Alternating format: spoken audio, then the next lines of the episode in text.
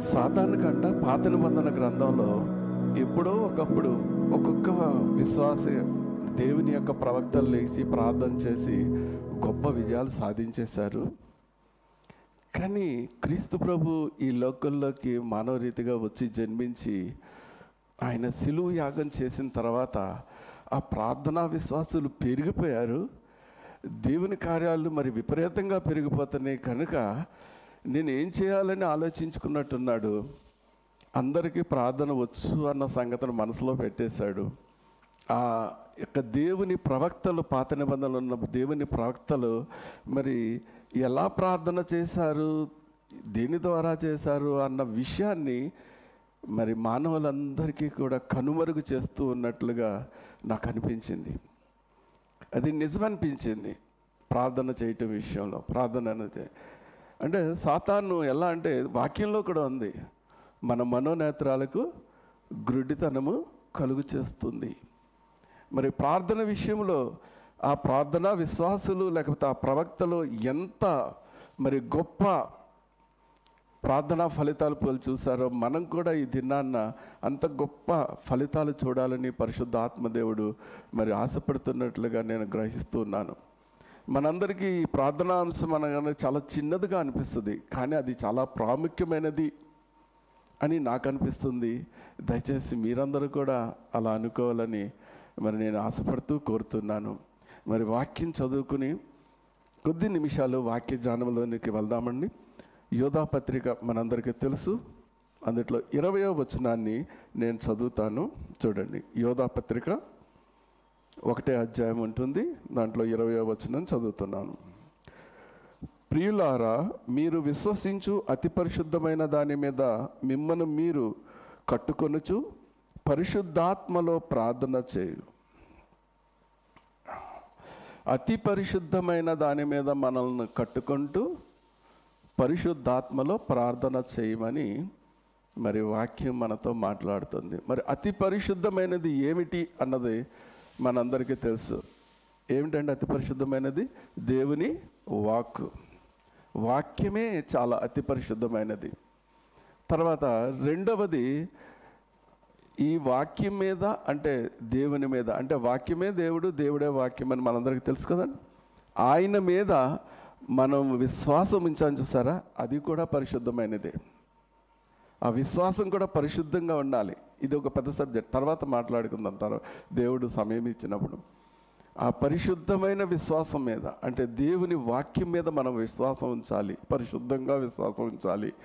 అప్పుడు మనం పరిశుద్ధాత్మలో ప్రార్థన చేయగలము అన్న సత్యాన్ని మనం తెలుసుకోగలమండి. ఎందుకంటే పరిశుద్ధాత్మలో ఎంతమంది ప్రార్థన చేస్తున్నారు అని అడిగితే అందరికీ డౌటే. నేను చేస్తున్నానా?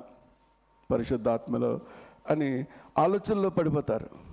కానీ ఎప్పుడైతే మీరు వాక్యం మీద దేవుని మాట మీద అతి పరిశుద్ధమైన దాని మీద మీ యొక్క ఆలోచనలను మీ యొక్క ప్రార్థన అంశాలను మీరు ఎప్పుడైతే చేర్చుకుని మరి ప్రార్థన చేస్తారో అప్పుడు అది పరిశుద్ధాత్మలో ప్రార్థన చేయటం అవుతుంది అన్న సత్యాన్ని మనం తెలుసుకోవాలి. చాలామంది అనుకుంటారు ప్రార్థన చేయటం ఎలా? హౌ టు ప్రే అని అనగానే మన మానవ తలంపులు ఎలా వస్తాయంటే కూర్చుని చేయించిన నుంచుని చేయాలా మోకరించే చేయాలా సాష్టాంగపడి చేయాలా నడుస్తూ చేయాలా ఇలాంటి ఆలోచనలన్నీ వచ్చేస్తుంటాయి మనకి సర్వసాధారణంగా.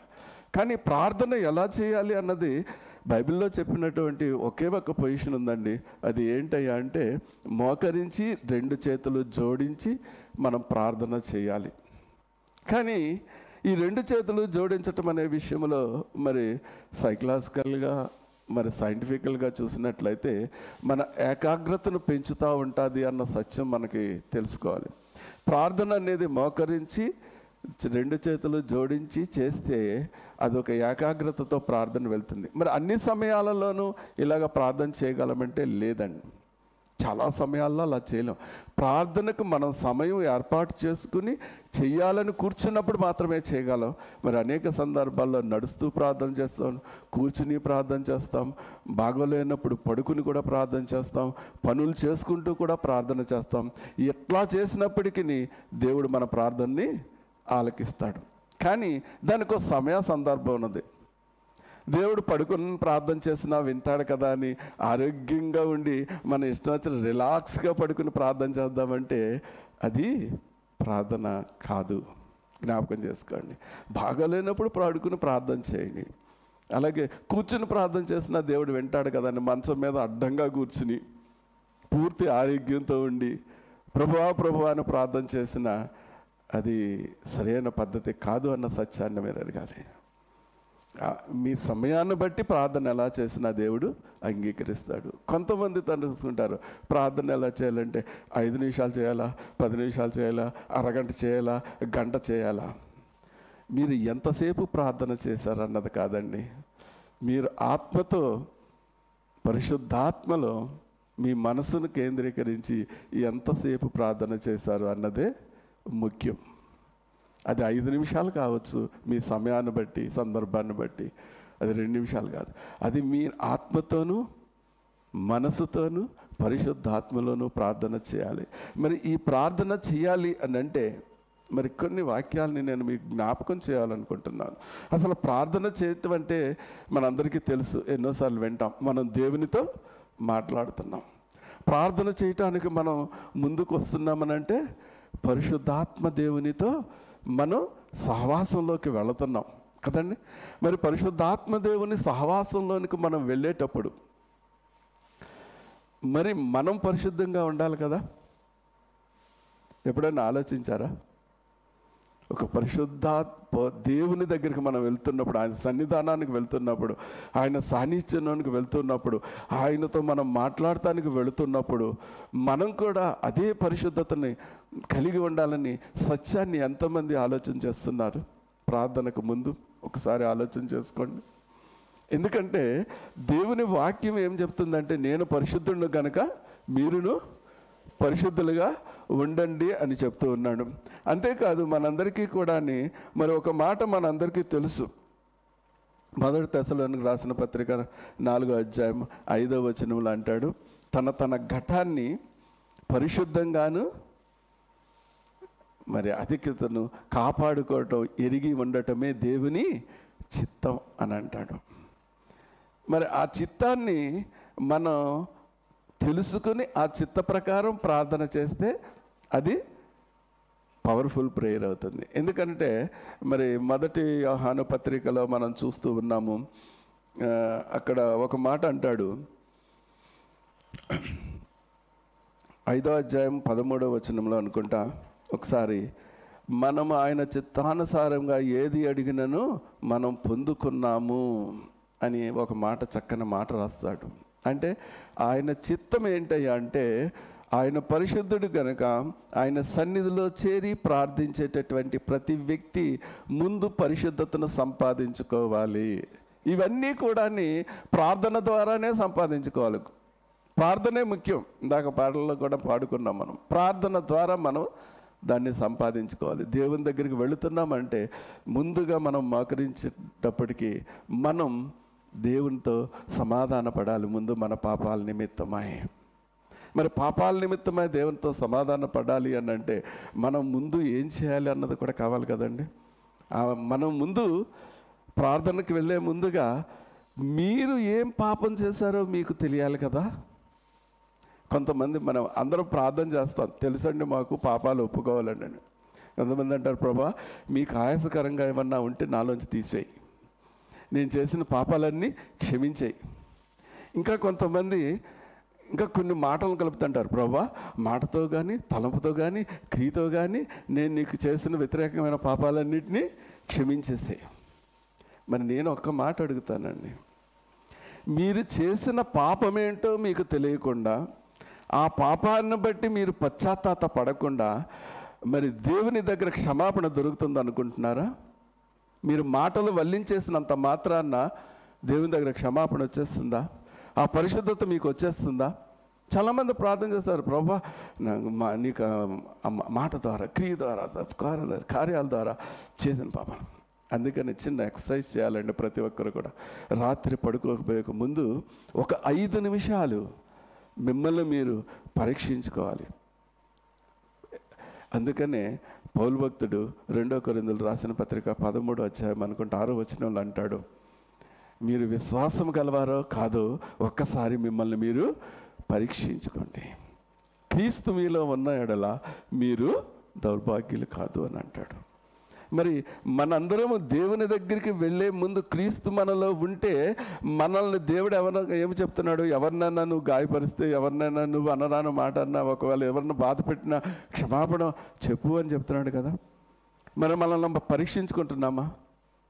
ఒక్కసారి ఆలోచన చేయండి. ప్రార్థనకు వెళ్ళే ముందు మనల్ని మనం పరీక్షించుకోవాలి. ఈ దినం లేచిన తర్వాత మాటలో కానీ క్రియలో కానీ తలంపుల్లో కానీ ఎవరినైనా ఆయాస పెట్టానా ఎవరినైనా కష్టపెట్టానా? ఎవరినైనా నిందించానా? ఎవరినైనా బాధించానా? లేకపోతే ఎవరికైనా అన్యాయం చేశానా? ఎవరినైనా మోసం చేశానా? ఒక్కసారి ఆలోచన చేసుకోవాలి కదండి. అప్పుడే కదా మీ యొక్క తప్పు ఏంటన్నది మీకు తెలిసేది. ఆ తప్పును బట్టే కదా మీరు పశ్చాత్తాప పడేది అంటే పశ్చాత్తాపం ఒక్క రోజులో రాకపోవచ్చు. కానీ మీరు ఆ ప్రాక్టీస్ చేస్తున్నంతసేపు కూడా ప్రతి దినము ఆ ప్రాక్టీస్ చేస్తే కొద్ది రోజులకి మీలో మీకే మార్పు వస్తుంది. రాదంటారా? ప్రతిరోజు పలానా వాళ్ళని నేను మాటతో గాయపరచా లేకపోతే పలానా విధితో నేను వాళ్ళని ఇబ్బంది పెట్టా పలానా వాళ్ళని మోసం చేశా పలానా వాళ్ళని కష్టపెట్టా అన్న సంగతులు మీరు పదే పదే రిపీట్ చేస్తూ ఉంటే దేవుని సన్నిధిలోకి వెళ్ళి ప్రార్థన చేస్తూ ఉంటే కొన్నాళ్ళకి పరిశుద్ధాత్మ దేవుడు మీకే దాని మీద విసుగుపెచ్చి చిచి నేను ఇలా చేయకూడదు ఎన్నిసార్లు ఇలా ప్రార్థన చేస్తూ ఉన్నాను ఒకటే గురించి అని అనిపించి దాన్ని వదిలిపెడతారమ్మా. అప్పుడే మీరు పాపం నుంచి విడుదల చేయగలరు. అలా కాకుండా మీరు వెళ్ళిపోయి దేవుని సన్నిధిలోకి వెళ్ళి ప్రార్థన చేద్దామని కూర్చుని ప్రార్థన చేసేస్తారు మీరు. చాలామంది బైబిల్లో ఉన్న కొన్ని వాక్యాలను మాత్రమే పట్టుకుని ప్రార్థన చేసేస్తారు. ఎందుకంటే దేవుడు వా ప్రార్థన ఏం చెప్పాడు? విసుకక నిత్యము ప్రార్థన చేయమన్నాడు. కదండి? కొన్నిసార్లు మూడు సార్లు ప్రార్థన చేయమని ఉంది ఏడు సార్లు ప్రార్థన చేయమని ఉంది ఆత్మతో ప్రార్థన చేయమని ఉంది మరి పరిశుద్ధాత్మలో ప్రార్థన చేయమనుంది అందరి కొరకు ప్రార్థన చేయమనుంది. అవి పాటించేస్తారు. అందరూ పాటిస్తున్నారు. మంచిది. కానీ మన ప్రార్థన సఫలీకృతం అవ్వాలంటే మన ప్రార్థన శక్తివంతంగా ఉండాలంటే ఒకసారి మనం ఇంతకు ముందు చదువు మరి పాటల ద్వారా విన్నాం కదా ఏలియా గారి ప్రార్థన చేయగానే అది జరిగింది మోషే గారు ప్రార్థన చేయగానే మరి మనం ప్రార్థన చేయగానే అది జరగాలి కదండి? వాక్యంలో నుంచి తీసుకుని మాట్లా అదే సాతాను మనల్ని అలా కప్పెట్టేసింది. అందరి గురించి ప్రార్థన చేస్తే నా గురించి నేను ప్రార్థన చేసుకోక్కర్లేదండి. మంచిదే. కాదని నేను మరి అందరి గురించి మీరు ప్రార్థన చేసినప్పుడు ఆ ప్రార్థన ఫలితం వాళ్ళు అనుభవించాలి కదా. మరి అనుభవించట్లేదు అని అంటే దాని అర్థం? ఆ ప్రార్థనా శక్తి మీరు ప్రార్థించే విధానంలో ఎక్కడో లోపముంది. దేవుని దగ్గరికి మీ ప్రార్థనలు చేరటం లేదు. ఆ సత్యాన్ని మనం గ్రహించాలి అది మూసేస్తుంది సాతాను మన కళ్ళకి. అందుకనే మనం యశా గ్రంథం యాభై తొమ్మిదో అధ్యాయము మొదటి రెండు వచనాలు మనందరికీ తెలుసు వాక్యాలు. కానీ జ్ఞాపకం చేసుకో. ఏమంటాడు? విననారక ఉండినట్లు నా చెవులు మందం కారలేదు. అంతే కదండి అన్నాడు? సహాయం చేయకుండా నా చేతులు కురచ కాలేదు. మీకును నాకును ఏం వస్తున్నాయండి మన పాపాలే అడ్డం వస్తున్నాయి మన ప్రార్థనలు దేవుని దగ్గరికి వాటిని తీసుకువెళ్ళటం లేదు. కారణం మనల్ని మనం సరి చేసుకోకుండా ప్రార్థిస్తున్నాం. మనల్ని మనం సరి చేసుకోకుండా ప్రార్థన కూర్చుండిపోతున్నాం. ఏదో ప్రార్థన చేసేయాలి. సాతాను మనల్ని అలా ప్రలోభ పెట్టి మన కళ్ళను మూసేసేసి ఆ గడిపే గడిపే. మనం ఏదో పెద్ద ప్రార్థనా పనులు అనుకుంటున్నాం. కానీ దేవుని సన్నిధికి చేరే ముందు ప్రార్థనకు ఉపక్రమించే ముందు మనల్ని మనం ప్రశ్న పరీక్షించుకొని ప్రశ్నించుకొని ఆ లోపాలని రాసి పెట్టుకొని దేవుని సన్నిధికి వెళ్ళి ప్రభా ఇదిగో ఈ దినాన నేను ఫలానా ఫలానా చేస్తాను. నన్ను క్షమించు ప్రభా. ఇకెన్నడను అవి చేయకుండా ఉండటానికి నీ ఆత్మశక్తిని నాకు దయచే ప్రభు అని మనం ప్రార్థించే వారంగా మనం ఉండాలి. ఆ సత్యాన్ని సాతాను మనకు దూరం చేస్తుందండి. అందుకని మరి పాత నిబంధనలో ఉన్న ఆ భక్తుల ప్రార్థనలు ఫలించినట్లుగా మన ప్రార్థనలు ఫలాలు ఇవ్వట్లేదన్న సత్యాన్ని మనం గ్రహించాలి. అందుకనే పరిశుద్ధాత్మలో వాక్యం మీద మనం కట్టుకోవాలి. జనరల్గా మనుషుల మాటల మీద మనం కట్టుకుంటూ ఉంటాం. ఏదన్నా అవసరత ఉంది అక్రత ఉంది లేకపోతే పలానా వాళ్ళకి పలానాది చేయాలి అన్నప్పుడు మన ఆలోచనలన్నీ ఎక్కడికి వెళ్తాయంటే వారిని ఆదుకునే వాళ్ళు ఎవరు? మనం ఏ విధంగా ఆదుకోగలం? ఇవన్నీ ఆలోచనలు మనకు వచ్చేస్తూ ఉంటాయి లేకపోతే మన కష్టంలో ఉన్నప్పుడు ఎవరన్నా సహాయం చేస్తానంటే వాళ్ళు సహాయం చేస్తారు. నేను అప్పు తీర్చేసుకుంటాను. తీరిగ్గా మళ్ళీ ఆయనకు అప్పు నేను ఎప్పుడో ఇస్తాను. ఇలా మన ఊహలన్నీ కట్టుకుంటూ ఉన్నాం కానీ అతి పరిశుద్ధమైన వాక్యం మీద మనం కట్టుకోవటం నేర్చుకోవాలి. ఎస్ నన్ను సృష్టించిన దేవుడు నా జీవనాధారకుడు నా పోషకుడు నా యజమానుడు ఆయనే గనక ఆయనే నాకు దిక్కు అని ఆయన వైపు చూడాలి అన్న సత్యాన్ని. ఆయన మాట మీద నన్ను స్వస్థపరచు యహోవా ఈ దేవుడే అని నన్ను నిన్ను స్వస్థపరచు యహోవా అని నేనే అన్న వాగ్దానాన్ని మీరు పట్టుకోవాలి. దేవుడు నన్ను స్వస్థపరుస్తాడు. నీ ప్రతి అవసరత తీర్చేవాడిని నేనే అన్నాడు. నీ అక్కరలు తీర్చేవాడిని నేనే అన్నాడు. మీరు ఊహించిన దానికంటే ఆశించిన దానికంటే అత్యధికంగా చేసే దేవుడిని నేనే అన్నాడు. నా ఎందు భయభక్తులు గల వారికి ఏ మేలు కుదువైనది అన్నాడు ఆ మాటల మీద మన జీవితాలు కట్టబడుతున్నాయా? మన ఊహలు ఎప్పుడైనా దాని మీదకి వెళ్తున్నాయా? మన అవసరతలు రాగానే అక్రతలు రాగానే అనారోగ్యం ఒక వచ్చిన మన ఆలోచనలన్నీ ఏ డాక్టర్ దగ్గరికి వెళ్ళాలి ఏ మందులు వాడాలి? ఎవరి దగ్గరికి వెళ్ళి సహాయం పొందుకోవాలి? మరి విశ్వాసం కదండి. విశ్వాసంగా మనం ప్రార్థన చేస్తున్నాం అన్న సత్యాన్ని మనం మర్చిపోతున్నామే. మనం దేని మీద మన జీవితాలు కట్టబడుతున్నాయి అంటే మన స్వార్థపూరితమైన మానవ జ్ఞానమైన ఆలోచనల మీద కట్టుకుంటున్నాం. దేవుని జ్ఞానంతో మనం దేవుని వాక్యం మీద అతి పరిశుద్ధమైన వాక్యం మీద ఆయన మీద ఉన్న మన పరిశుద్ధ విశ్వాసం మీద మనం కట్టుకోవటం నేర్చుకుంటే మీరు ఆత్మలో ప్రార్థన చేయగలరు?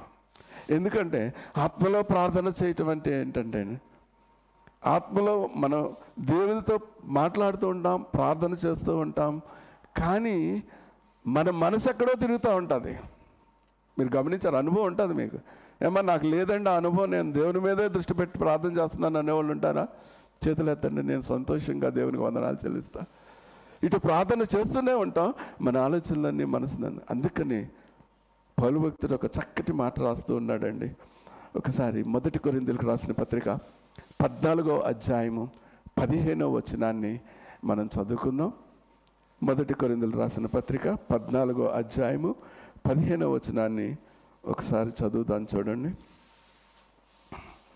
అక్కడ అంటాడు పద్నాలుగు నుంచి చదువుతాను. నేను భాషతో ప్రార్థన చేసిన ఎడల నా ఆత్మ ప్రార్థన చేయను కానీ నా మనసు ఫలవంతముగా ఉండదు. కాబట్టి ఆత్మతో ప్రార్థన చేతును మనసుతోనూ ప్రార్థన చేతును ఆత్మతో పాడుదును మనసుతోనూ పాడుదును. మన మనసుని ఆత్మని కలిపి ప్రార్థన చేయాలి. లేకపోతే మనసు ఫలభరితం కాదు. అంటే ఆ మనసులో ఉన్న దిగులు పోదు. ఎందుకంటే మన ఆలోచనలు నేను పక్కదారి పడతాయి కదండి దేవుడు చేస్తాడో లేదో తెలియదు ఎవరన్నా సహాయం చేస్తారో లేదో తెలియదు దేవునికే ప్రార్థన చేస్తూ ఉంటాం. ఆ వాక్యం మీద మనల్ని మనం కట్టుకోవడం మానేస్తాం.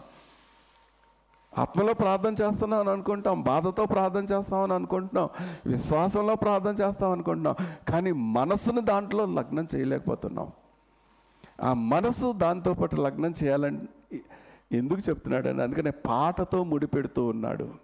భక్తుడు పాటతో ముడిపెడు నేను ఆత్మతోనూ పాడుదును మనసుతోనూ కూడా పాడుదును. మీరు హమ్మింగ్ చేస్తూ ఉన్నప్పుడు మీరు పాటలు పాడుతూ ఉన్నప్పుడు ఆ భావం ఏంటో మీరు ఎప్పుడైనా గ్రహిస్తానికి ప్రయత్నం చేస్తున్నారా?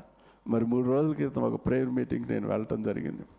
అక్కడ ఆడవాళ్ళందరూ చాలా ఉత్సాహంగా గంభీరంగా పాటలు పాడారు. నేను వాళ్ళని ఒక ప్ర మాట అడిగాను. అమ్మ మీరు పాడిన రెండో పాట ఏంటో మీకు తెలుసా అని అడిగా. చాలామంది కాసేపు వచ్చినారు. సరే ఒకరో ఇద్దరు లేచి చెప్పారు. సరే దాంట్లో ఉన్న రెండో చరణంలో పదం ఏంటమ్మా ఎవరో చెప్పలేకపోయారు. సరే ఆ పదం ఏంటో నేను చెప్తాను దాన్ని పూరించండి అమ్మా అన్న. సరే అన్న. అది నా స్థుతి పాత్రుడు అయ్యేసి అన్న పాట దాంట్లో ఆయన ఉందండి నీ యొక్క దేవుని వాక్యంలో ఉన్నటువంటి మాట ఏమని చెప్తుందంటే నీ వాక్యమే నన్ను బ్రతికించేదన్న పాడుకున్నప్పుడు నీ నీ యొక్క పరిశుద్ధతయే నాకు మహాభాగ్యము. నీ యొక్క పరిపూర్ణతయే నాకు మహాభాగ్యము అని ఉంటుంది. నీ పరిపూర్ణతయే అని నేను ఆపేశా. దాన్ని పూరించండి అన్నా. నా మహాభాగ్యము అన్నది మీరు ఒకసారి చూసుకోండి పాట. నీ పరిపూర్ణతయే నా మహాభాగ్యం అని భక్తుడు రాశాడు. మరి దేవుడు పరిపూర్ణుడు దేవుడు శక్తిమంతుడు ఆయన సర్వాధికారి. మరి ఆ పరిపూర్ణత మనకు మహాభాగ్యం కింద ఉన్నది అన్న సంగతిని మీరు హృదయాలలో మర్చిపోతే మీ మనసు ఎక్కడుందండి? అందుకనే పాట పాడేటప్పుడు అర్థవంతంగా మనం పాస్టర్ గారు ఎన్నోసార్లు చెప్తూ ఉన్నారు ఆ మాట. పాట పాడుతూ ఉన్నప్పుడు ఆ పాటలో అర్థాన్ని గ్రహించండి. ఆ అర్థాన్ని ఆకళింపు చేసుకోండి. ఆ అర్థం మీద మనం కట్టబడాలి. మన ప్రార్థనా జీవితాలు కట్టబడాలి. నీ పరిపూర్ణతయే నా మహాభాగ్యం. ఇంకేంట? మహాభాగ్యం అన్న తర్వాత ఇంకేమన్నా లోటు ఉందమ్మా అక్కడ? నథింగ్ లేదే? దేవుడు పరిపూర్ణుడు కాదా? సంపూర్ణ పరిపూర్ణుడు ఆయన న్యాయవంతుడు నీతివంతుడు సర్వాధికారి సర్వభౌమాధికారం కలిగిన వ్యక్తి ఆయన సర్వ సృష్టికి కారణభూతుడు ఆయన. ఇక ఆయన దగ్గరికి మనం వెళ్ళి ప్రార్థన చేస్తే ఆ పరిపూర్ణత మనం అందుకనే పౌలు భక్తుడు ఇక్కడ కలుపుతున్నాడు. ఆత్మతోనూ ప్రార్థన చేస్తాను మనసుతోనూ ప్రార్థన చేస్తాను ఆత్మతోనూ పాడుతాను మనసుతోనూ ఎందుకు అని అంటే మీరు ఎప్పుడైతే ఆ పాట మనసుని ఆత్మని ఏకం చేసి పాడటం అలవాటు చేసుకుంటారో మీ ప్రార్థనలో కూడా కాన్సన్ట్రేషను ఆటోమేటిక్గా వచ్చి వచ్చేస్తుంది కదండి. అంటే పరిశుద్ధాత్మలో మీరు ప్రార్థన చేసేవారిగా తయారైపోతారు కదా. ఈ సత్యాన్ని మనం గ్రహించట్లే. అందుకనే పాటలు పాడుతున్నప్పుడు వేగ్గా పాడదండి పాట అంతా పాడేస్తారు చాలా గంభీరంగా పాడేస్తారు. కానీ ఆ అర్థాన్ని ఆకళింపు చేసుకుని ప్రా పాట పాడటానికి మనం ఉపక్రమిస్తే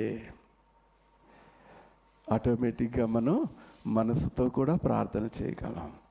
అప్పుడు ఎప్పుడైతే ఆత్మతోనూ మనసుతోనూ ప్రార్థన చేశామో మీ మనసులో ఉన్న ఆందోళనలన్నీ కూడా తొలగిపోతాయి.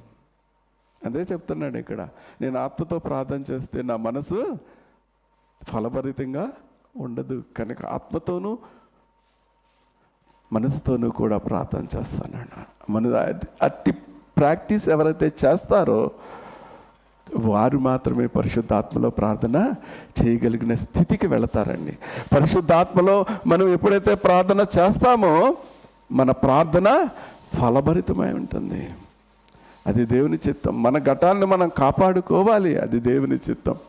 ఇందాక కూడా మనం చదువుకున్నాం. ఒక వాక్యం కూడా చదివించారు మనకి రోమపత్రికలో అలాగే దాంట్లో ఇంకో పాత్రతో మాటలు కూడా నేను ఒక్కసారి మీకు జ్ఞాపకం చేయాలనుకుంటాను మదర్ తెసలను రాసిన పత్రిక ఐదో అధ్యాయము పద్దెనిమిదో వచనంలో కృతజ్ఞతాస్థుతులు చెల్లించటం ప్రతి విషయంలోనూ దేవుని చిత్తమై ఉంది మన ఎడల అన్న వాక్యాన్ని మనం చదువుకుంటాం. మనం స్థుతులు చెల్లించండి అని అనగానే దేవుణ్ణి మనం స్థానుసారంగా మనకు వచ్చిన విధానంలో లేకపోతే ఏదో రీతిగా స్థుతులు చెల్లించేస్తూ ఉంటాం. మంచిదే. కాదని నేను అన్నా ఒక్కసారి ఆయన యొక్క పరిపూర్ణతను ఆయన యొక్క మహాభా గొప్పతనాన్ని జ్ఞాపకం చేసుకుంటూ ఇన్వాల్వ్ అయి కృతజ్ఞతాస్థుతులు చెల్లించాలి మనం. అందుకనే కీర్తనకారుడు అంటాడు స్థుతి చెల్లించుట యథార్థవంతులకు శోభస్కరం. అంటే యథార్థంగా హృదయములో నుంచి మనం కృతజ్ఞతాస్థుతులు చెల్లించి అది మనకి శోభస్కరంగా మారుతుందండి. పాటలు పాడినట్టు మన పెదాలతో స్థుతులు చెల్లించడం. మనం దేవుని దగ్గరికి వచ్చినప్పుడు ప్రార్థనలో స్థుతి చెల్లించాలి. దానికి ఒక మనం కాంపిటీషన్ పెట్టుకుంటే స్థుతి చెల్లించాలి. పాపాలు ఒప్పుకోవాలి. మన అవసరతలు చెల్ అడగాలి. మంచిదే. కానీ ఆ స్థుతి చెల్లించటంలో ఏ విధంగా మీరు స్థుతి ఆయనకు చెల్లిస్తున్నారు? దాంట్లో ఇన్వాల్వ్మెంట్ ఉందా? ఆయన పరిపూర్ణతను జ్ఞాపకం చేసుకుంటున్నారా? ఆయన సార్వభౌమాధికారాన్ని జ్ఞాపకం చేసుకుంటున్నారా? ఆయన సర్వ సృష్టికి సృష్టికర్త అన్న సంగతిని జ్ఞాపకం చేసుకుంటున్నారా? ఆయన మనకిచ్చిన ఆ గొప్ప మహాభాగ్యాన్ని జ్ఞాపకం చేసుకుని దాంట్లో మనం ఇన్వాల్వ్ అయి నా కోసమే అని చనిపోయాడన్న సత్యాన్ని హృదయపూర్వకంగా గ్రహించి దేవుడు చేసిన ఆ విడుదలను విమోచనను ఆ రక్షణను ఇన్వాల్వ్ అవుతూ స్థుతి చెల్లిస్తున్నారా? ఒక్కసారి ఆలోచన చేయండి అమ్మా. దేవుని ప్రియజనమ ఒకసారి ఆలోచన చేయండి. ప్రార్థన చేస్తున్నారు. చేయటం లేదని అంటలా. కానీ ఇన్వాల్వ్మెంట్ ఎంత ఉంటుంది? దేవుని దగ్గరికి వెళ్ళినప్పుడు మనల్ని మనం ఎట్లా మరి పశ్చాత్తాపంతో మనల్ని పాపాలు ఒప్పుకుని దేవుని దగ్గర అడుగుతున్నాము. అందరం హోల్సేల్ ప్రార్థనలు అంటాను నేను ఇవన్నీ నీకు ఆయాసకరంగా అంటే తీసేయి. ఆయనకు ఆయాసకరంగా ఏందో ఏముందో నీకు తెలీదా? నీలో? ఇప్పుడు పరీక్షించుకోవాలా? దాన్ని తీయమని ప్రభు అని అడగలే. దేవుడి దగ్గర ఎప్పుడైనా సరే పర్టికులర్గా కావాలండి. మరి పాస్టర్ గారు మీకు అనేక సార్లు చెప్పారు మీకు. పాల్ యాంగ్చవ్ గారి గురించి. ఆయన సేవ చేస్తున్నప్పుడు ప్రభు అందరికీ సైకిళ్ళు ఉన్నాయి నాకు సైకిల్ లేవే అని ప్రార్థన. అప్పుడు ప్రభు అన్నాడంట నీకు ఏ సైకిల్ కావాలో అడగలేదు కదా?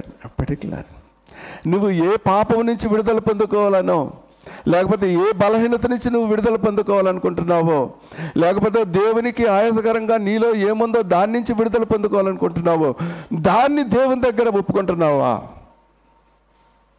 హోల్సేల్ ప్రార్థన చేస్తున్నారా? అందుకని ఇది నన్ను పరిశుద్ధ ఆత్మదేవుడు మనతో మాట్లాడుతున్నాడు. ఎలా ప్రార్థన? చేయాలి. హౌ టు ప్రే దేవునికి మనకి మన పాపాలు అడ్డొస్తే మన ప్రార్థనలు ఆయన దగ్గరికి చారవని ఆయన స్పష్టంగా తెలియచేస్తున్నాడు కదమ్మా. మరి నీతిమంతులకు శోభస్కరమ స్థుతి చెల్లించండి. మరి నువ్వు నీతిమంతుడిగా ఉన్నావా? యథార్థవంతుడిగా ఉన్నావా? ఒకసారి పరీక్షించుకుంటున్నావా? నువ్వు చేసే స్థుతి అసలు దేవుడి దగ్గరికి వెళ్తుందా? నోటితోనే చేసేస్తే వెళ్తుందండి ఆలోచించండి. ఆయన అడ్డంగా వచ్చేస్తుంది అన్నాడు కదా. అంటే ప్రార్థనే వెళ్ళట్లేదు కానీ స్థుతి వెళ్తుందా? అన్నీ వెళ్ళవండి. అన్నీ వెళ్ళవు. మీ సమయం వరదా కనుక పరిశుద్ధాత్మ దేవుడు ఈ దినదాన్ని మనతో మాట్లాడుతున్నప్పుడు దయచేసి ఒకసారి మనల్ని మనం ప్రశ్నించుకుందాం. మన అవసరతల నిమిత్తం అడగమన్నాడు దేవుడు. కాదని అడగండి తప్పులేదు. కానీ దానికంటే ముందు మనం చేయాల్సిన మూడు పనులు ఉన్నాయి. ఒకటి మనల్ని పరీక్షించుకోండి. మీ బలహీనతలు ఏంటో మీరు తెలుసుకోండి. మీ బలహీనతల నుంచి దేవుడు విడుదల చేయాలని ఆశపడండి. ఆసక్తితో ప్రార్థన చేయండి. రెండోది దేవుని సార్వభౌమత్వాన్ని దేవుని గొప్పతనాన్ని దేవుని మహిమా ప్రభావాల్ని దేవుని పరిపూర్ణతని దేవుని ప్రేమని దేవుని చేసిన క్రియలను ఎరిగి ఇన్వాల్వ్మెంట్తో స్థుతి చెల్లించండి. అప్పుడు దేవుని దగ్గరికి వెళ్తాయి అంటారా? వెళ్ళమంటారా వెళ్ళమంటారమ్మా తప్పకుండా వెళ్తాయి కదా. దేవుని దగ్గరికి వెళ్ళిన ప్రార్థనకి జవాబులు రావా? వెంటనే వస్తాయి. అందుకని దేవుని వాక్యం మీద మనల్ని మనం కట్టుకోవటం నేర్చుకోవాలి. లేకపోతే మనుషుల మీద ఈ యొక్క మన జ్ఞానంతో దయచేసి ఎవరు మీ క్రైస్తవ జీవితాలని ప్రార్థనా జీవితాలను కట్టుకోమాకండి. మీ జ్ఞానము దేవుని వెర్రితనం కంటే కూడా చులకన. దేవుని జ్ఞానం అంటే దేవుని వాక్యం మీద. అందుకనే భక్తుడు చెప్తున్నాడు అతి పరిశుద్ధమైన దాని మీద మిమ్మల్ని మీరు కట్టుకొనొచ్చు పరిశుద్ధాత్మలో ప్రార్థన చేయండి. అర్థమవుతుందమ్మా? ఇప్పుడు ఏలియా కానీ మోషే కానీ పెద్ద పెద్ద భ- విశ్వాసులు భక్తులందరూ కూడా ఎలా చేశారండి ప్రార్థన? తమ్ము తాముని దేవుని యొక్క వాక్యం మీద ఆ విశ్వాసం మీద దేవుని ప్రేమ మీద దేవుని వాగ్దానం మీద దేవుని పరిపూర్ణత మీద దేవుని సార్వభౌమిత్వం మీద ఆయన మహిమా ప్రభావం మీద తమ జీవితాలు కట్టుకున్నారు కాబట్టి వాళ్ళు ప్రార్థన పరిశుద్ధాత్మలో చేశారు కాబట్టి వాళ్ళకి విడుదల దేవుని కార్యాలు ఇమ్మీడియట్గా చూసాం. మరి ఇప్పుడు దేవుడు అప్పుడంటే దేవుడు ఏర్పాటు చేసుకున్న భక్తుల్ని పంపించాడు. కానీ ఇప్పుడు ఆయన సిలువు యాగం ద్వారా మనల్ని కూడా ఆయన భక్తులుగా ఆయన విశ్వాసులుగా ఆయన సాక్షులుగా మీరే నాకు సాక్షులు అన్నాడు కదమ్మా? ఆయన సాక్షులుగా నిలబెట్టుకున్నాడు కదా. మరి మనం అలా ఆ రీతిగా ప్రార్థన చేస్తే పాడతారు. ఇందాక పాడుకున్నాం. ప్రార్థన శక్తి నాకు కావాలయ్యా. ఎట్లా వస్తుంది? పెదాలతో పాట పాడేసినంత మాత్రాన ప్రార్థన చేసినంత మాత్రాన వచ్చేస్తుందమ్మా? రాదు. మీరు ఆత్మతో మనస్సుతో పరిశుద్ధాత్మలో ప్రార్థన చేసినప్పుడే ఆ శక్తి మీ మీదకి కుమ్మరింపబడుతుంది. ఆయన దేవుడు అందుకన్నా చెప్తున్నాడు. దేవుడు అన్నాడు వాక్యంలో ఆత్మను ఎంతమంది కోరుకుంటారో అంతమందికి కూడా ధారాళంగా కుమ్మరిస్తానన్నాడు అన్నాడు కదమ్మా? వాక్యాలు తెలుసు. మరి దేవుని ఆత్మ కోసం ఎంతమంది ప్రార్థిస్తున్నాం? పట్టుదల కలిగి. అదే అంశాన్ని పెట్టుకుని ఎంతమంది గోదాడుతున్నారు కొంతమంది అనుకుంటారు ప్రార్థనా అంశాలు ఏమి దొరకట్లేదు అనుకుంటారు. ఎందుకు లేవమ్మా? చాలా ప్రార్థనా అంశాలు. ప్రార్థనా అంశాలు అంటే ప్రేయర్ రిక్వెస్ట్లే అనుకుంటున్నారు. కాదు నిన్ను నీవు మనల్ని మనము దేవునిలో కట్టుకోవటానికి ఎన్నో అంశాలు ఉన్నాయి. కావలసిన అంశాలు ఎన్నో ఉన్నాయి. వాటి గురించి ప్రార్థన చేస్తున్నారా మొట్టమొదటిగా మీరు దేవుని దగ్గర? ప్రభా ఇదిగో నాకు ఈ బలహీనత ఉంది. దాని నుంచి నాకు విడుదల దయచేయి. ప్రభా నాకు ఈ లోటు ఉంది నాలో. నీలో నిలబడటానికి నా విశ్వాసంలో నేను తప్పిపోవడానికి ఇగో ఈ బలహీనతలు నా ముందుంచున్నాయి అని జ్ఞాపకం చేసుకుని ఎన్నిసార్లు ప్రార్థన చేస్తున్నారో. ఒక్కసారి మనల్ని మనం ఆత్మ విమర్శ చేసుకుందామా?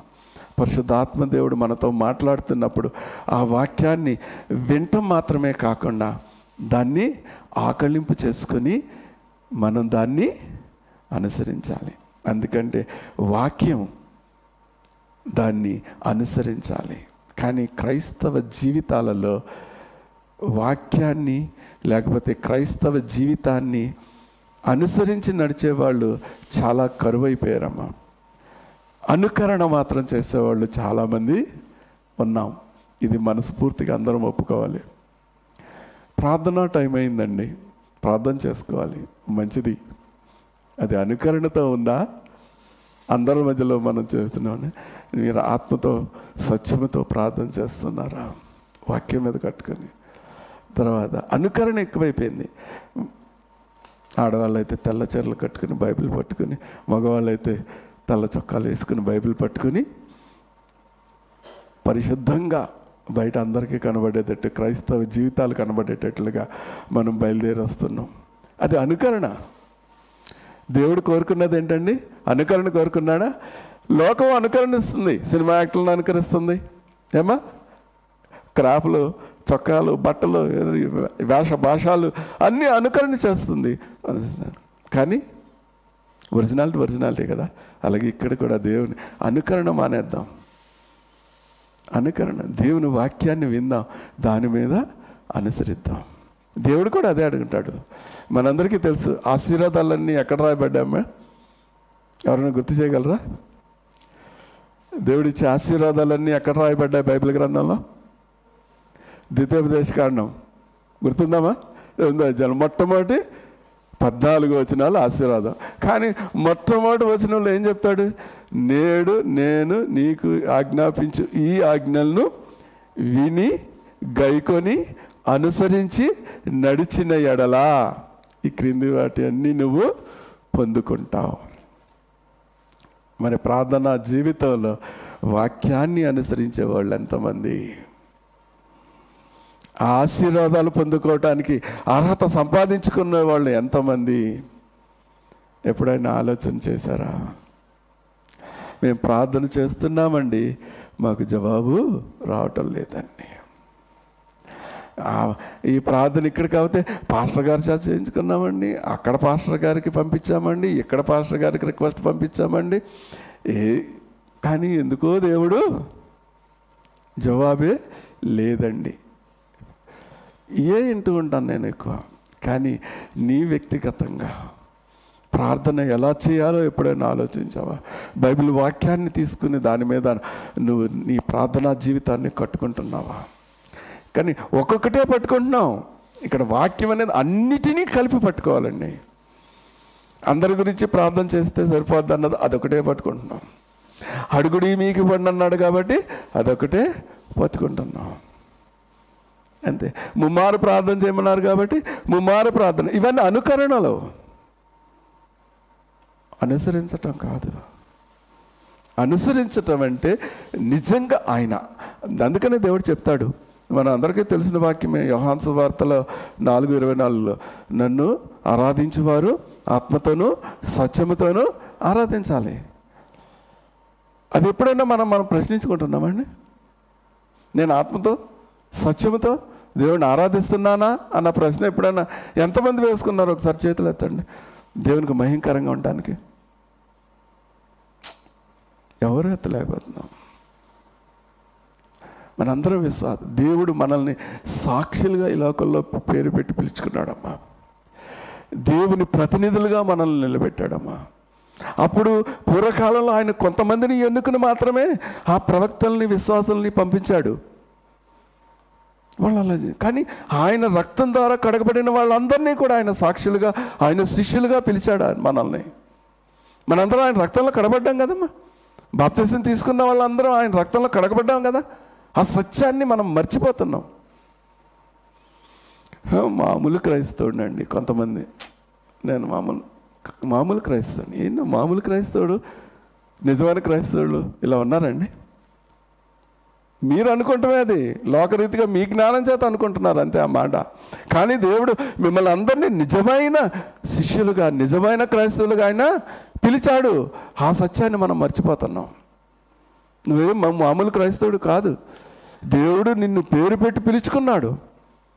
మరి ఇదే గ్రంథంలో మనం యశ గ్రంథంలో నలభై మూడులో ఉంటున్నాడు చిటారు కొమ్మల నుంచి పేరు పెట్టి బూదిగంతల నుంచి నిన్ను పేరు పెట్టి పిలుచుకున్నాను అంటున్నాడు దేవుని చిత్తంలో మీరు ఇక్కడికి వచ్చారమ్మా. మీరు ఆర్డినరీ పర్సన్స్ కాదు. ఆనాడు పాత నిబంధనలో దేవుని భక్తులకి దేవుని యొక్క ప్రవక్తలకి ఎంత శక్తిని ఉందో ఆ శక్తిని అంతటిని కూడా దేవుడు మనకి ఆల్రెడీ ఇచ్చేసాడమ్మా అదే మాట ఆయన వెళ్తూ వెళ్తూ కూడా చెప్పాడు. చూసి నమ్మిన వారి కంటే చూడక నమ్మిన వారు ధన్యులు అన్న చెప్పారు. ఆయన ఇంకో మాట కూడా చెప్పాడు. నేను చేసిన కార్యాల కంటే కూడా నా ఇంత విశ్వాసం ఇచ్చిన వారు మరి ఎక్కువ కార్యాలు చేస్తారు. మనల్ని ఎలా పిలిచాడో ఒకసారి ఆలోచించండి అమ్మా. మనం ప్రార్థనా శక్తి కావాలి ఏలియా ప్రార్థించ కావాలి పాటతున్నాం కానీ ఆ శక్తిని దేవుడు ఆల్రెడీ మీకు ఇచ్చేశాడు. ఆ శక్తితో మిమ్మల్ని నింపాలని ఆశపడుతున్నాడు. ఆ శక్తితో మిమ్మల్ని నడిపించాలని ఈ లోకాన్నంతటిని తలక్రిందులుగా చేసేవారుగా మీరు ఉండాలని ఆయన ఆల్రెడీ నిర్ణయించుకుని మిమ్మల్ని ఏరుకుని పిలిచాడమ్మా. దాన్ని మర్చిపోతున్నాం మనం. ఏదో క్రైస్తవ దేవుడిని అంగీకరించాం క్రైస్తవులుగా బ్రతకాలనుకుంటున్నాం. లేదు. ఆ ప్రార్థనా శక్తిని మీరు పొందుకోవాలని అంటే ఆ ప్రార్థన ఏ విధంగా చేస్తే దేవునికి ఆ ప్రార్థన చేరతాదో పరిశుద్ధాత్మ దేవుడు ఇది మన మనతో స్వచ్ఛంగా మాట్లాడుతున్నాడు. కృతజ్ఞతాస్థుతులు చెల్లించమంటే పెదాలతో చెల్లిస్తున్నాం. ప్రార్థన చేయమంటే పెదాలతో ప్రార్థన చేస్తున్నాం. ఇన్వాల్వ్మెంట్ అనేది అక్కడ ఉండటం లేదు అసలు. దేవునికి మనకిని మన పాపాలు అడ్డుగా వచ్చేస్తున్నాయని చెప్తే ఆ పాపాలను విడిచిపెట్టడానికి ఎంతమంది ప్రయత్నం చేస్తున్నామమ్మా అసలు ఎంతమందిలో ఆసక్తి కలిగి ఉన్నాం? ఒకసారి ఆలోచించండి. మీ బలహీనతలన్నీ మీకు తెలుసు. నా బలహీనతలు నాకు తెలుసు. కానీ ఆసక్తితో ఆ బలహీనతల నుంచి నేను విడిపడాలి ప్రభు అని ఎంతమంది ప్రార్థన చేస్తున్నాం? ఈ దినాలు మనల్ని మనం ప్రశ్నించుకోండి. నూటికి తొంభై తొమ్మిది మంది ఆ ఆసక్తి లేదు ఆలోచన లేదు. దేవుని వాక్యం మీద కట్టుకట్ట ప్రార్థనలు చేస్తున్నాం ప్రార్థన చేస్తున్నాం. అందుకని అన్నాడు దేవుడు మనం ఎప్పుడు ఎక్కడేసేవారు అంటే గొంగలి? అక్కడే ఒక సామెత ఉంది కదమ్మా? తెలుసు కదా? మనం దేవుడు పిలిచినప్పుడు అలాగున్నాము ముప్పై ఏళ్ళు అరవై ఏళ్ళు వచ్చినా అలాగే ఉన్నాం. మార్పు అయితే లేదు. కానీ దేవుడు మనల్ని ఎందుకు పిలుచుకున్నాడు? యోహాన్సు వార్త పదిహేను అధ్యాయం పదిహేను వచనంలో చక్కగా పదహారు పదాలు చెప్తున్నాడు. అయ్యా మీరు నన్ను ఏర్పాటు చేసుకోలేదు నేనే మిమ్మల్ని ఏర్పాటు చేసుకున్నాను. ఎందుకు? మీరు ఫలించి అభివృద్ధి చెంది ఫలాలు నిలిచి ఉండటానికి. మరి ఆ స్థితి మనలో వెళ్తుందా? ఇది ఎక్కడి నుంచి పొందుకోవాలి? ప్రార్థన ద్వారానే మనం పొందుకోవాలి. ఆ ప్రార్థనను దేవుని వాక్యం మీద అతి పరిశుద్ధమైన దాని మీద మనం మన జీవితాలు విశ్వాస జీవితాలు కట్టుకోవాలి. అప్పుడే మనం ఫలిస్తాం. ఆ ఫలాలు మనలో నిలిచి ఉండే. అసలు దేవుడు చిత్తం మనం అదే సాతాన్ని మనల్ని ఏం చేస్తుందంటే మీరు ప్రార్థన చేయండి ప్రార్థన అంతే ప్రార్థన చేస్తున్నాం మనం గొప్పగా అనుకుంటున్నాం. కానీ మనలో మార్పు మాత్రం ఉండట్లేదు. ఆ కోపం పోవటం లేదు. ఆ అసూయ పోవటం లేదు. ఆ గొప్పతనం పోవటం లేదు ఆ ఈగోయిజం పోవటం లేదు. అవన్నీ మనలోనే నిలిచిపోయండి కారణం? అది పోగొట్టుకోవాలన్న ఆసక్తి మనలో లేదు. ప్రార్థన ద్వారా దాన్ని జయిస్తామన్న విషయాన్ని కూడా తెలుసు కానీ మనం చేయం. దేవుని దగ్గర విశ్వాస అతి పరిశుద్ధమైన దాని మీద అంటే దేవుని వాక్యం. ఎందుకంటే ఆయన చెప్తూ ఉన్నాడు మనందరికీ తెలుసు మొదటి ఆహాన పత్రిక మొదటి అధ్యాయం తొమ్మిదవ వచనము చాలా ఒక స్పష్టంగా మనకు తెలియజేస్తుంది. ఏమనంటే ఆయన నీతిమంతుడు యథార్థపరుడు కనుక మన పాపములు మనం ఒప్పుకొని ఆయన మనల్ని క్షమించి సమస్త దుర్నీతి నుంచి మనకి విడుదల దయచేయను. వాక్యం అయితే అందరికీ తెలుసు గుర్తుంటాయి. కానీ ఆ సత్యాన్ని ఆకలింపు చేసుకుని ప్రార్థించే వాళ్ళు ఎంతమంది? ఇది నన్ను మనం తెలుసుకోవాల్సిన మనల్ని మనం ప్రశ్నించుకోవాల్సిన అవసరం ఎంతైనా ఉంది అన్నది పరిశుద్ధాత్మ దేవుడు మనతో మాట్లాడుతున్నాడమ్మా. దేవుని సన్నిధికి మరి నేను ముగింపులోకి వెళ్తాను. నాకు ఇచ్చిన సమయం అయిపోతుంది కాబట్టి దేవుని సన్నిధిలోకి ప్రార్థనకి వెళ్ళేటట్టు కంటే ముందుగా మనల్ని మనం ఏం చేద్దామమ్మా? పరీక్షించుకుందాం. మన బలహీనతలు ఏంటో పాపన మీద రాసుకోండి తప్పలే. బలహీనతలు దేవుని దగ్గర ఆసక్తితో దాని నుంచి విడుదల దయచేయమని ప్రార్థన విసుకకు నిత్యము ప్రార్థన చేయండి. ఎడతెగక ప్రార్థన చేయండి. దేవుడు చెప్పింది అదే. ఎందుకంటే బలహీనతలు అంత తొందరగా పారి పోవండి. అది దేవుని శక్తి ద్వారా మన నుంచి బయటకు వెళ్ళిపోవాల్సిందే. ఆ దేవుని శక్తిని మనం పొందుకున్నప్పుడే అవి మన నుంచి దూరం అవుతాయి. కనుక తర్వాత దేవునికి స్థుతులు చెల్లించేటటువంటి ఇన్వాల్వ్మెంట్ ఉన్నాయి పదాలతో కాదు స్థుతి చెల్లించేది. దేవుని సార్వభౌమత్వాన్ని దేవుని ప్రేమని దేవుని కార్యాలని ఆయన చేసిన సెలువు యాగాన్ని ఎవరి కోసం నా కోసమే అన్న సత్యాన్ని గ్రహించి హృదయపూర్వకంగా స్థుతులు చెల్లించండి. అప్పుడు మీకేం కావాలో ఇతరులకు ఏం కావాలో మీరు అడగండి. దేవుడు చేస్తాడా? చేయడమ్మా. చేస్తాడా అన్న వాళ్ళందరూ హలేలు చెప్దామా? హలేలుయా పరిశుద్ధాత్మ దేవుడి తిన్నాన్న మరి మనతో మాట్లాడిన మాటల్ని మన హృదయంలో భద్రం చేసుకుందాం. ఆకలింపు చేసుకుందాం. పట్టుకుందాం వాటిని అందుకనే దేవుడు మరి మనం చూస్తూ ఉన్నాం. కీర్తన గ్రంథంలో ఒక వాక్యం ఉంది. మొదటి అధ్యాయం మూడో వచ్చిన అనుకుంటాం. ఏహో ఆ ధర్మశాస్త్రం ఆనందించు దివారాత్రము జాని దానించేవాడు ధన్యుడు అన్నాడు. ఫస్ట్ ఆనందించాలి ఆ తర్వాత దాన్ని ధ్యానించాలి మనం దేవుడు ఇప్పుడు పరిశుద్ధాత్మ దేవుడు మనతో మాట్లాడాడు. ఆ మాటల్లో మనం సంతోషించాలి. సంతోషిస్తాం. అబ్బా మంచి వాక్యం. కానీ తర్వాత ఏం చేయమండి? తర్వాత వదిలేస్తాం. అందరికీ సంతోషమే. దేవుడు పరిశుద్ధ దేవుడు ఇది నాతో మాట్లాడాడు. హ్యాపీ కానీ ఆ నెక్స్ట్ వర్డ్ వదిలేస్తున్నాం. దాన్ని ధ్యానించేటటువంటి దాన్ని అనుసరించేటటువంటి మనసునిమ్మని ఆత్మనిమ్మని ఆత్మ నిమ్మని హృదయాన్ని స్థిరపరచమని మనం మాత్రం ప్రార్థనలు చెయ్యం దయచేసి అమ్మ సంఘం అంతటికి నేను చేతులు జోడించి మరి దేవుని సేవకుడిగా దేవుడు నాకు ఇచ్చిన అధికను బట్టి మిమ్మల్ని అందరినీ బతిమాల్చున్నా ప్రార్థనకు వెళ్ళే ముందుగా దేవుడి ఇది నాన్న తెలియచేసిన ఆ మూడు అంశాలని జ్ఞాపకం చేసుకుని ప్రార్థన చేయండి. మరి పాత నిబంధనలో ఉన్నటువంటి దేవుని భక్తులు దేవుని ప్రవక్తలు ఎట్టి రీతిగా అయితే ప్రార్థన విజయాలు సాధించారో. మనందరి జీవితాల్లో ఆ విజయాలు సాధించబడతాయి. దేవుడి చిన్ని మాటలు మనం వీటిలో దీవించి ఆస్వాదించను కాక amen thank you very much